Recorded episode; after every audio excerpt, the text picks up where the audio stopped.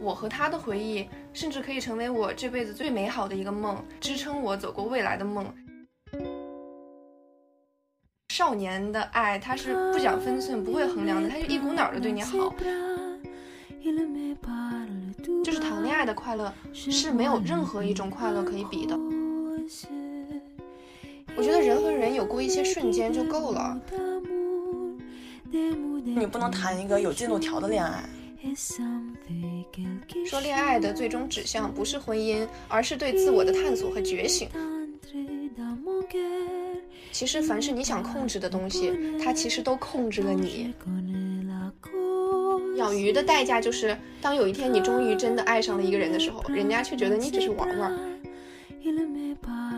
是你是我的伴侣，但首先你是你自己。是的。他要能跟我一起玩，但是性格比我稳定。不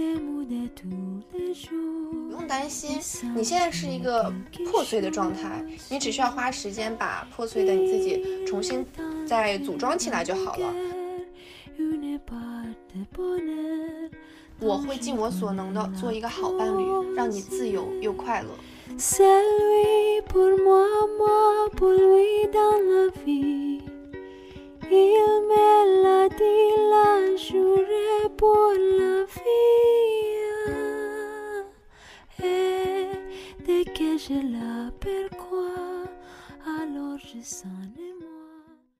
Hello，大家好，欢迎大家收听蓬松计划，我是夏夏，我是哥哥。今天我们开启了我们第一个播客专题——恋爱专题。今天的主题是从未开始和回到原点的我们，到底渴望什么样的恋爱，以及如何开启一段恋爱。这期我会对大家普遍比较感兴趣的几个问题来和哥哥展开讨论，以及更多的是哥哥来介绍他自己的一些亲身经历和想法。我觉得恋爱是在我们二十多岁这个年龄段很容易遇到的问题，而我现在的问题就是不知道怎么才能踏出恋爱的第一步，还没谈过呢。我现在对夏夏现在是属于一个母胎 solo 的状态，嗯，对于怎么踏出恋爱第一步，其实我只相信主动争取。因为我觉得好男人就像好资源一样，你这个基数越大，遇到优质的概率才会越大嘛。那你想，你一天现在才能遇到几个男人啊？如果你是想谈恋爱，但是你就要在那儿等缘分，等一见钟情，那你就只能最后努力去等一场入室抢劫的爱情吧。呃，如果你想谈恋爱的话，一定要主动争取，就是要把你的分母变大呗。对。就是如果你不主动争取，一方面是你可能会错失一个有可能是优质的男性，还有一方面就是你会给自己留下遗憾。不管这个男的优质不优质，你没有去跟他聊过，没有去了解过他，你心里就总是会想，如果我当初迈出那一步就好了。可能现在就会很不一样了。对，这个遗憾会伴随很久，而且它不会随着时间消逝的。我记得我呃，大概去年在地铁上遇到一个帅哥，然后我其实那天也打扮得很漂亮，然后我完全是敢去跟他要微信的，但是我就一直。在等，一直在等，等到最后他下地铁了。然后后来我偷偷拍了一张照片，回来之后在小红书上发了一个帖子，说，呃，地铁上遇到一个帅哥啊，我姐妹遇到的，我姐妹不敢发，所以我替她发一下，呃，捞捞人，就是我还不敢用我自己的名义去捞这个人。你怎么没跟他一块下地铁，就跟他下一站？就是还是没有迈出那一步。其实我当时屁股已经起来一点点了，然后又坐回来了，我怕被门夹到。对，但是我也遇到过这种情况。但是我遇到这种情况的时候，我就我就非常需要我旁边有一个艺人朋友，然后去帮我要这个微信。我觉得这是非常需要的一个事情啊。那你应该跟我在一块儿。我其实特别敢给别人要微信，但就不敢给自己要微信，对吧？就事儿发生在我自己身上，我只敢在那儿无中生有了。而且距离那件事情越久，我记得越清楚，然后我回忆起来的频率就越频繁，而且就越遗憾。对，太遗憾了。那哥哥，你的恋爱第一步是怎么踏出的呢？我的恋爱经历算是比较早的了，所以它不是其实，呃，某种程度来说不是我去踏出的那一步。我记得是在高一的时候，刚上高中有一个军训，那个时候我就十六岁嘛。然后军训的时候，我们在不同的方阵，有一个男生他就总看我，总看我，回头看我那种。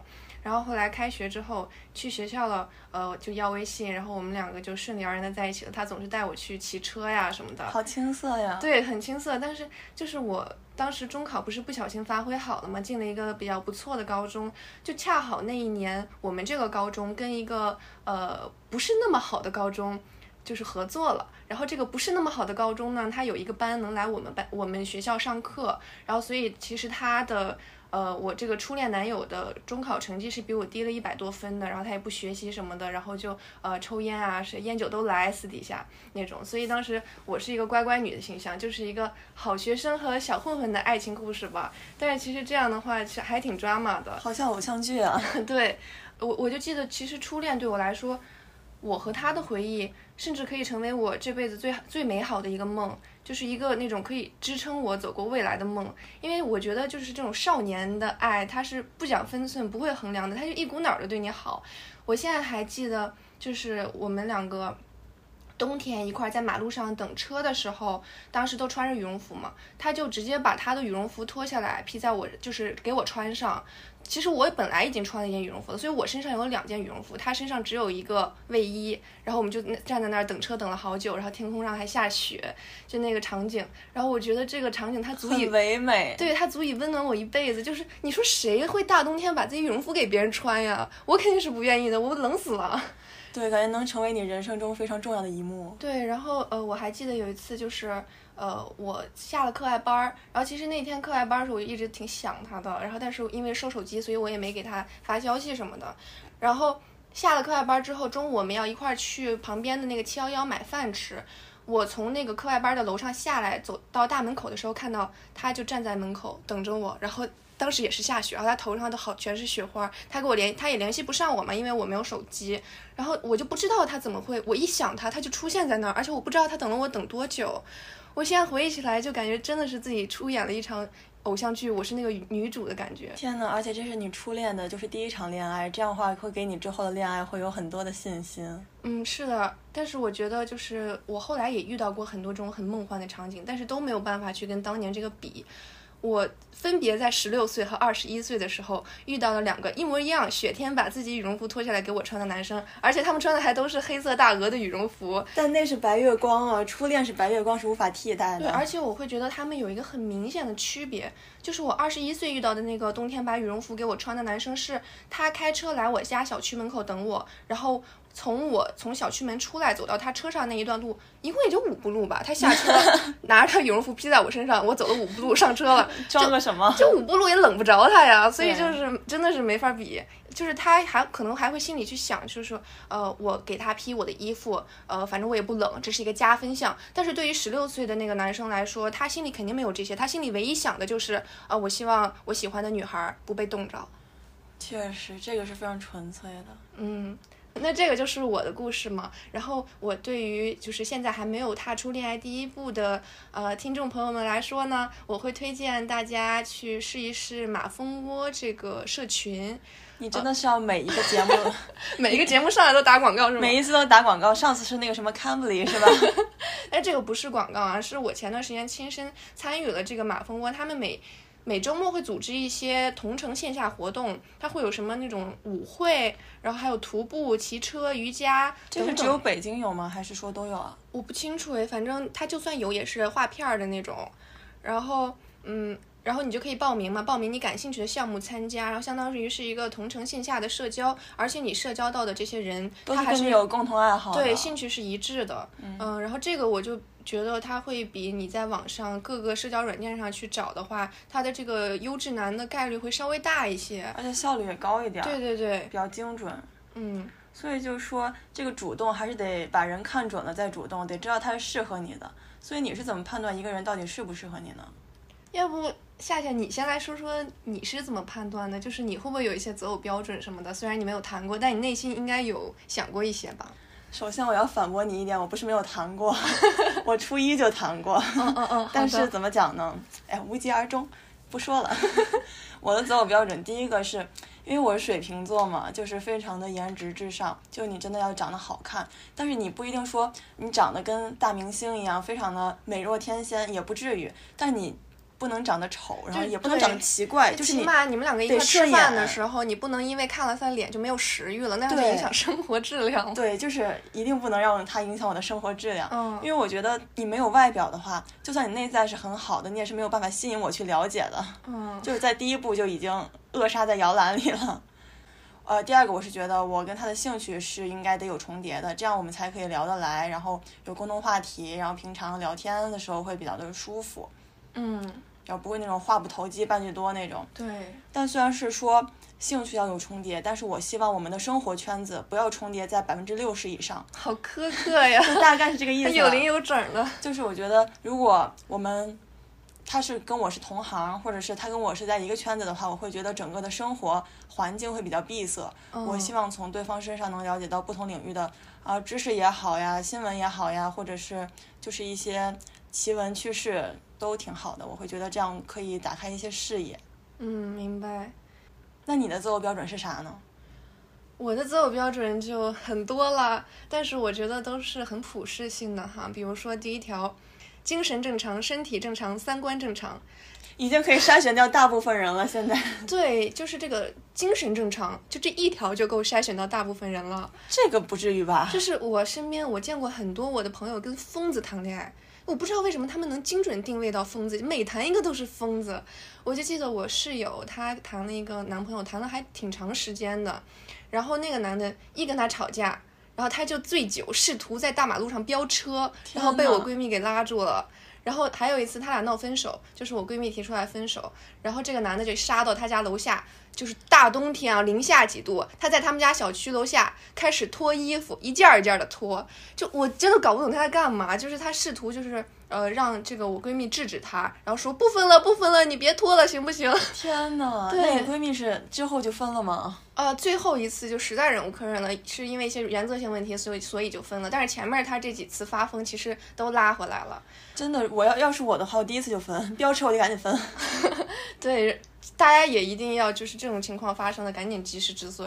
然后我还还有一个就是高中的时候，我的一个闺蜜，她就是她她前男友跟她吵架。一掌把他们家浴室的玻璃门给拍碎了，那多大劲儿啊！一掌拍碎，生气的，啪一掌拍碎，然后那个男的流的满胳膊都是血，然后我闺蜜还在那非常仁慈的在那给他包扎。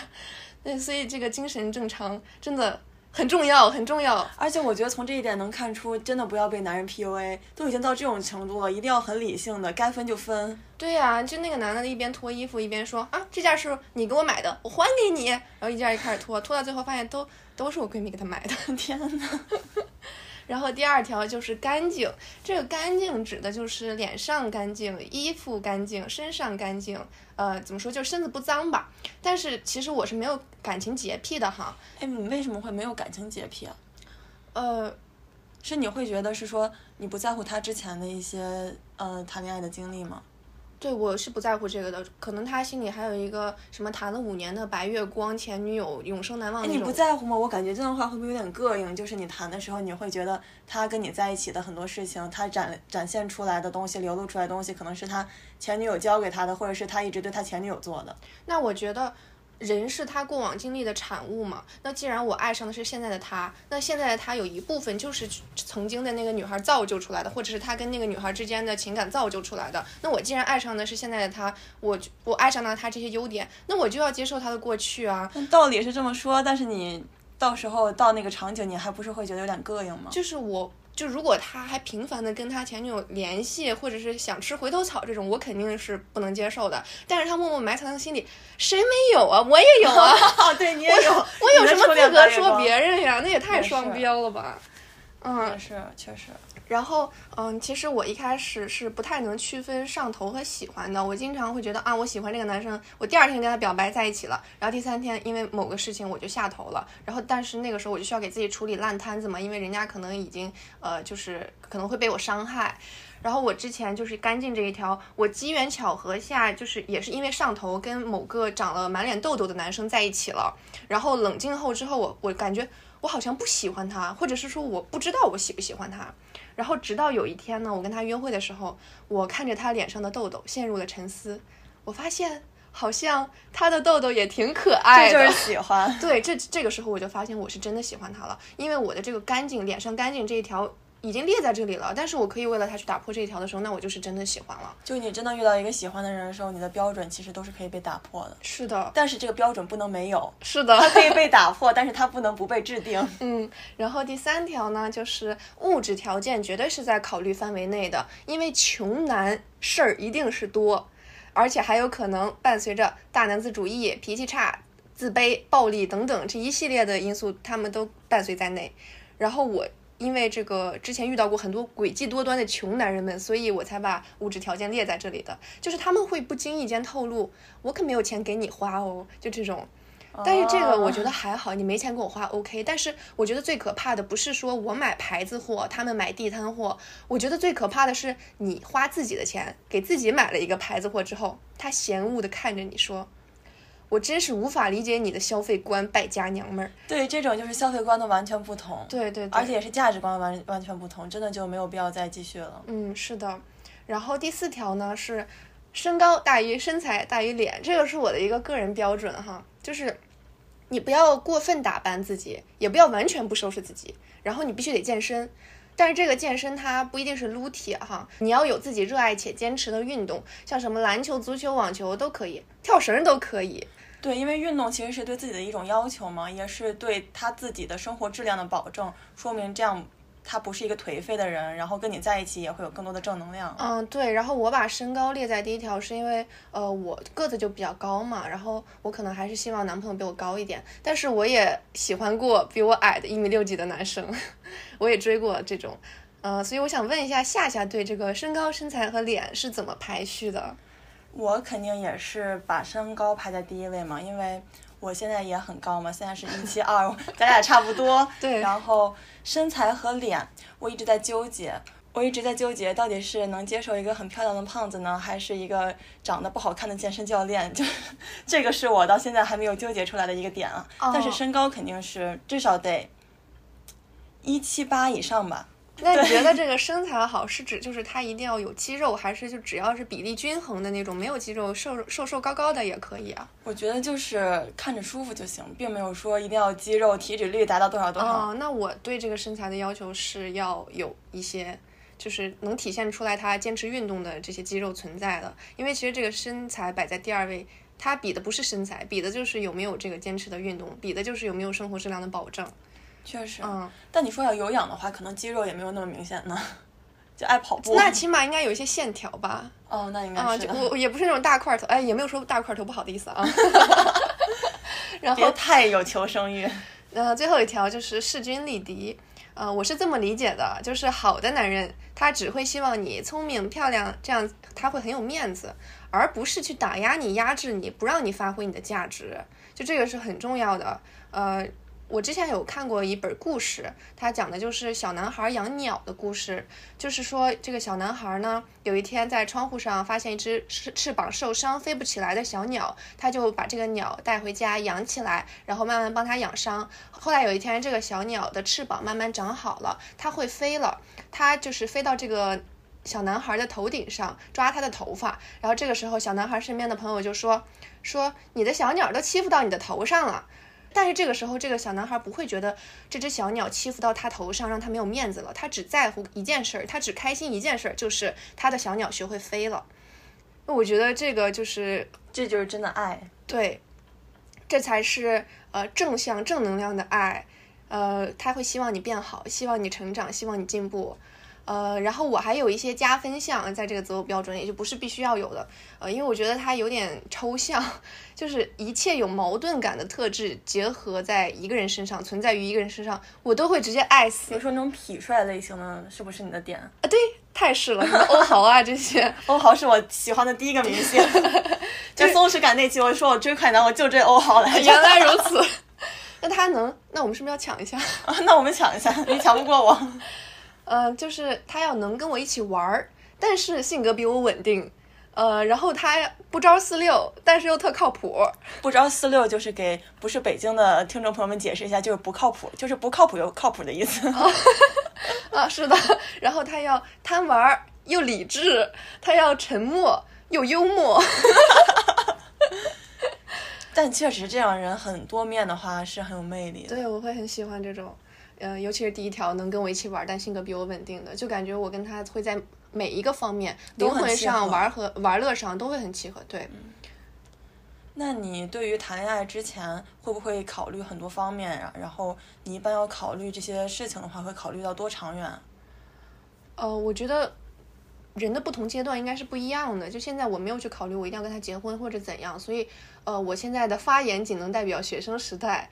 就是我在大学的时候谈了一个我们学校的男生，然后他的老家是不在北京的，是在四川，然后他比我大两届嘛，就是他后来是准备考研，然后他考研是想考回四川的，对。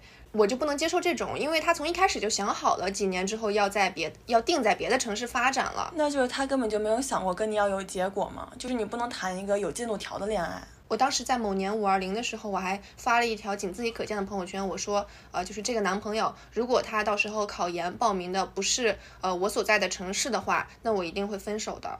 嗯，就他的未来里没有失望的感觉。对，但是我可以接受那种，比如说我的对象出国留学几年回来的这种。就这个不太影响，因为至至少我还会有期待，将来就是目标可能还会是一致的，这种就没关系。那我就爱他嘛，我等他几年这是 OK 的。呃，所以我对这个时长问题就不会很考虑。你像这种留学几年回来的，我都能接受，因为还是有盼头嘛。对对对，嗯，而且我觉得人和人之间谈恋爱啊，不一定就是一定要结婚，或者你一定追求你们好多久白头偕老一辈子什么的，这个是小概率事件嘛。我觉得人和人有过一些瞬间就够了。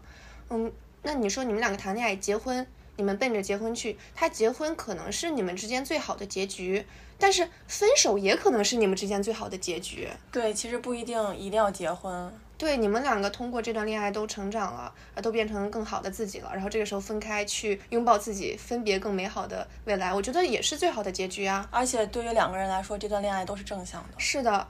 我之前看那个亲密关系那本书里就说了，说恋爱的最终指向不是婚姻，而是对自我的探索和觉醒。我觉得这句话说的真的很好，说真好。对，就是恋爱是我们每个人的必须经历的一个课题嘛。就是我们这段课题，它不论结局是什么样的，在这个过程中，我们早就收获了很多很多了。然后我现在看网上，就是很多人会觉得说，比如说这个女生跟这个男生恋爱长跑了七八年，最后没有步入婚姻的殿堂，就觉得这个女生的青春被浪费了什么的。我其实觉得这个言论就是我不太认同哈。我觉得你的青春给了他，他的青春也给了你啊，谁也没浪费谁的。我觉得不应该用男女来划分嘛。但我觉得不是啊，女生的心理其实说实话就是比男生要成熟一点。我还付出了青春陪他长大，然后又前人栽树后人乘凉了，那我多亏啊。你之所以一直陪他成长，期间也没有离开他、放弃他，那是因为你的改变有效果呀。那为什么有效果？因为他爱你，他听你的，所以他为爱而变。那你在这场爱情马拉松里也收获了很多爱呀，所以这是很公平的。但是他也收获了我的爱呀，同时我还耗费精力陪他长大，带一个小男孩成长为一个男人，多不容易啊！是，他学会了怎么去爱一个人，那难道你没学会东西吗？你也学会了。你学会的东西是再也不要陪一个男孩长大。那这个课题里，你俩都学有所获了呀。那我学会了，他也学会了，但我宝贝时间花费掉了。但是说实话，男人的青春会比女生会更长。你说三十多岁的男的也会有很多吸引异性的一些机会，但是可能女生到三十多岁之后，真的不是很容易了。我说实话，如果别人问起你这么多年在这场恋爱里收获了什么？你的答案不应该是一场恋爱或一场经历，而是你已经过了最青春的年龄了，但你却拥有了放弃的能力，拥有了离开他自己去独面一切的这种勇气和信心。你都有这么牛的能力了，你还惋惜自己这几年青春干嘛呀？但是我本来做这些，我陪他长大是为了有一个情投意合、一直能相互陪伴的伴侣，然后现在到头来只有收获了一个放弃的能力啊！那恋爱本来就是赌，愿赌服输吧。行，赌吧。好吧。这这 battle 完咋接呀？你直接问吧，我打算把你这个 battle 完咋接剪进去。行，那就愿赌服输，我同意。我同意的这个观点，同意你这个观点行不行？行行行。那问下一个问题嘛？那你如果是在线上认识了别人之后，你要如何见面呢？是你自己约他，还是等他来约，或者是多久再约？这里就要给大家讲一个哥哥的 brunch 计划，就是。我觉得，比如说你在社交软软件上筛选男生，然后认认识男生，你们两个可能先在社交软件上聊几天，然后加个微信，然后再聊一天，就这个时候最晚最晚再转到微信上聊了一天之后，必须要约了。就你不用在乎是你约还是他约，其实你主动约不等于不矜持啊。你主动约你赶紧的，不行赶紧撤，换一个节约时间。哎，也是最近真的有一个男生，我们俩准备面基，就是在网上聊了一阵子。他就约周日，就过两天。嗯，约你什么时间段呢？他也没说，就是说吃个饭，但是还没有说是什么时候。哎，那我教你，你就跟他约 brunch，就这个早午餐。首先你不用起得很早，其次这个 brunch 的时间大概也就在，就你你他可以让你半个小时，看他不爽你就直接撤。他不是说像我怎么直接撤呀？这个段咱们没排练过，对不起。然后像 brunch，它跟午饭晚饭不一样。午饭晚饭你随便吃一下，你就得吃个一两个小时吧。但是这个早午餐，你只需要就是最快的话，比如说半个小时，你就觉得这个男的很不行了，你就可以说你后面有事。因为 brunch 它其实也会有就是呃喝个咖啡什么的。你像喝一杯咖啡用不了那么长时间嘛。那就是选一个比较高级的咖啡厅吗？呃，对，就是也不用太高级，差不多就行了。嗯，行。那如果我觉得他很不错呢？很不错，你就可以跟他说啊，不让吃吃完了，啊，咱俩溜溜弯儿，消消食，一会儿再吃个午饭。也 是也是，嗯，哎，但我觉得如果让我约的话，这一步就很难跨出，因为我害怕对方看到我之后和他的心里对我的预期会有落差。你在害怕，他也在害怕，你其实是在害怕面对审判嘛？他在审判你的同时，你也在审判他呀，都是想来搞对象的，来互相挑选一下的，谁比谁高尚呀？也是也是，嗯，我觉得。人这一生会面临很多的审判，无论任何人，只要他有欲望，上价值了，现在开始，只要他有欲望，比如说爱人的欲望、被爱的欲望，只要他有所求，比如说想找个对象，那就总会有人有权利对你的所求进行审判。而审判来临之际，你唯一能做的就是当这个结果不尽如人意的时候，比如说你被丑拒了。比如说你的学历太低，你的思想太浅薄，你的谈吐太俗了，你的妆太浓了，你的鞋是假的，鞋是假的。对，当这个结果不尽如人意的时候，你唯一能做的就是拼尽全力让自己看起来若无其事，情绪稳定。咱们失败者也是有尊严的。更何况，你为啥觉得自己是失败者呢？你用一个最高效的方式解决掉了一个不适合你的人，你给自己节约了时间啊！你是一个成功的时间管理大师呀！那其实就是说要对自己有信心，主要是要摆正双方的平等的关系位置呗。是的，呃，然后再总结一下，从软件换到微信上聊一个小时，三天之内必须约。好，记笔记，现在记下来。对，不要害怕主动。呃，然后如果对方约你晚餐啊什么的，呃，你要甄别一下，因为你看一下，一般约你晚上的话，后面会不会有什么想法之类的啊？懂的都懂。那我要是想在对方面前塑造比较好的第一印象，该怎么做呢？就是线下第一次见面的时候，我觉得你要去展示真实的你自己，但是你也要适当包装，这样才会让对方有深入了解你的欲望。就比如说。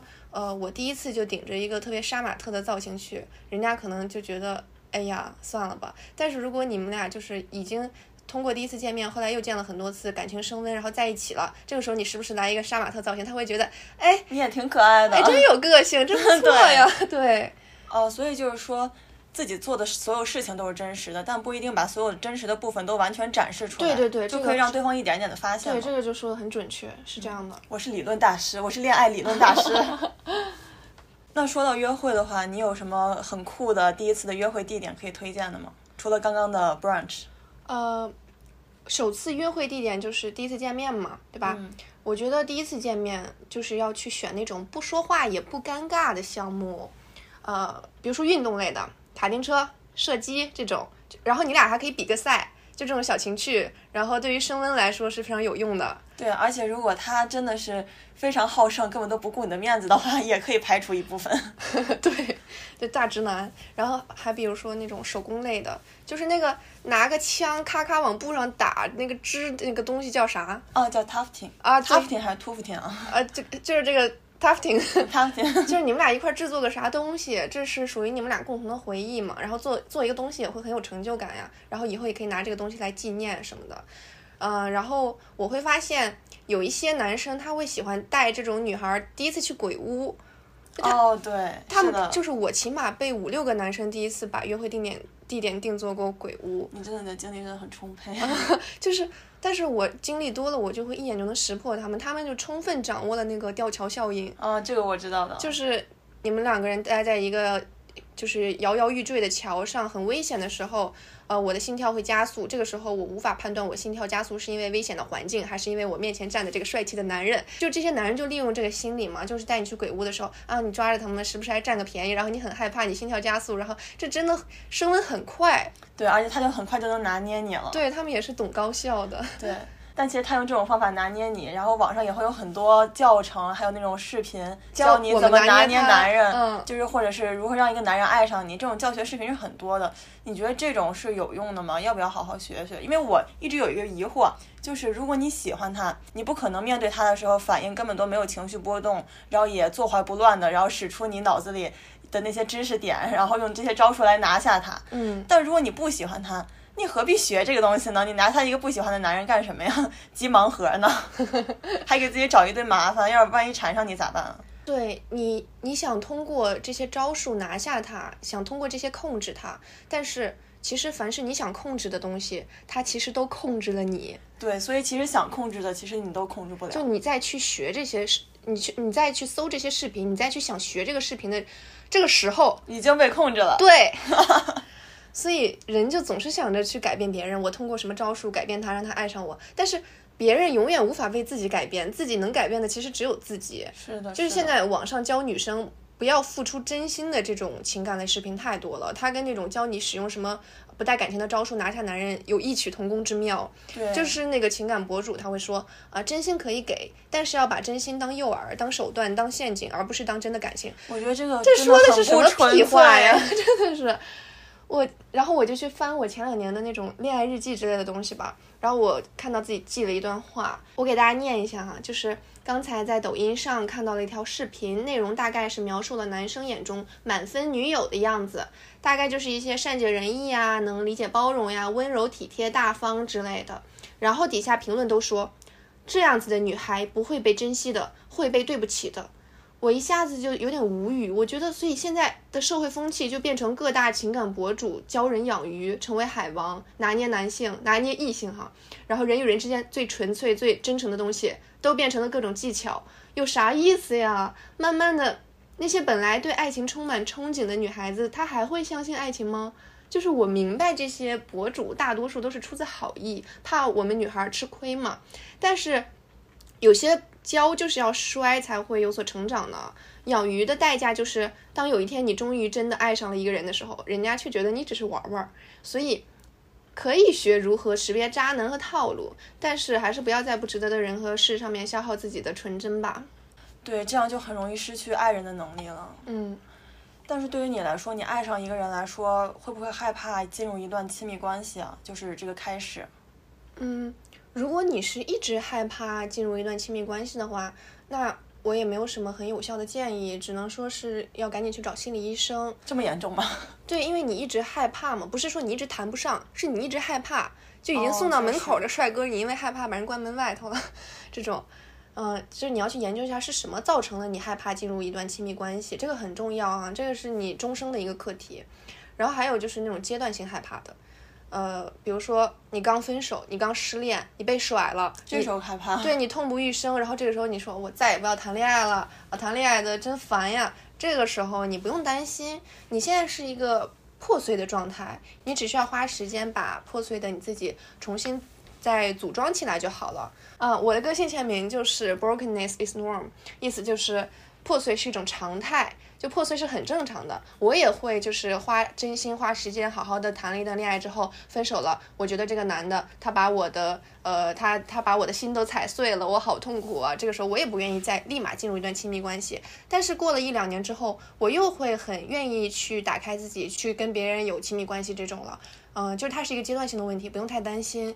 你这段时间要好好做的就是好好爱自己，对，呵护你自己的内心，把它缝起来就好了。下一个问题就是，如果你很喜欢一个人，但是追不到怎么办？就是可能会有点舔狗，会是那种什么心态呢？害怕会被别人当成舔狗，就是如果你追不到的话。嗯，我觉得舔狗他其实，你以为舔狗真的傻呀？人家其实爽着呢。舔狗的心理就是。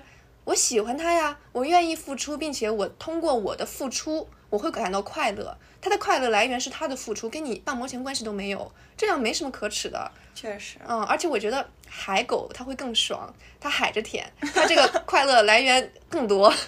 那这些海狗舔不到的女生，可能人家根本就不把心思放在恋爱上，都专注搞钱了，他就没必要真的、真的费尽心思的努力的去追了。嗯，但是说到这，我又有个问题了，就是为什么现在我们看到的事业很成功的女生，她们都不怎么谈恋爱啊？是说搞钱和爱情一定不能同时存在吗？呃，我之前看过有人问说，不渴望爱情是一个女人开始强大的预兆吗？就是我觉得。之所以在各个领域能做到顶尖的女人她越来越少，是因为她一旦遇到了爱情，她就开始不再想要去征服世界，而只是想去征服这个男人。我会发现有一个奇怪的现象哈，就是这种呃依靠男人和迈出舒适圈，它其实是矛盾的。就比如说我可能平时的人设一直是一种那个努力啊、勇敢的这种独立女性的人设，但是我一旦坠入爱河了，我踏出舒适圈的欲望就会降低。我会贪婪的留恋，享受这个温暖、舒适、有人依靠、有人爱的氛围和环境里边。我不愿意再踏出这个舒适圈。嗯，就是比如说我最近的一段恋爱，哦，已经结束了哈，就是它扰严重扰乱了我的规律的健身计划。当我意识到这件事情的时候，我发现我已经很久没有再去过健身房了。我好不容易练出来的肌肉，早就不知道跑到哪里去了。但我认为这个矛盾的快乐其实是和多巴胺以及内啡肽的 产生机制是有一定关系的。变成一个生物学播客，下起来小小讲堂开课了。因为你因为你健身的时候它是产生内啡肽的嘛，但是内啡肽的产生机制是一种补偿机制，并不是说呃我快乐了，我我我我满足了我的欲望我就快乐，然后就产生内啡肽，不是的，你是需要。先让自己很累，比如说你跑完马拉松，身体很累，身体机能已经达到极点，这个时候才会产生内啡肽给你补偿，带来这样的快乐。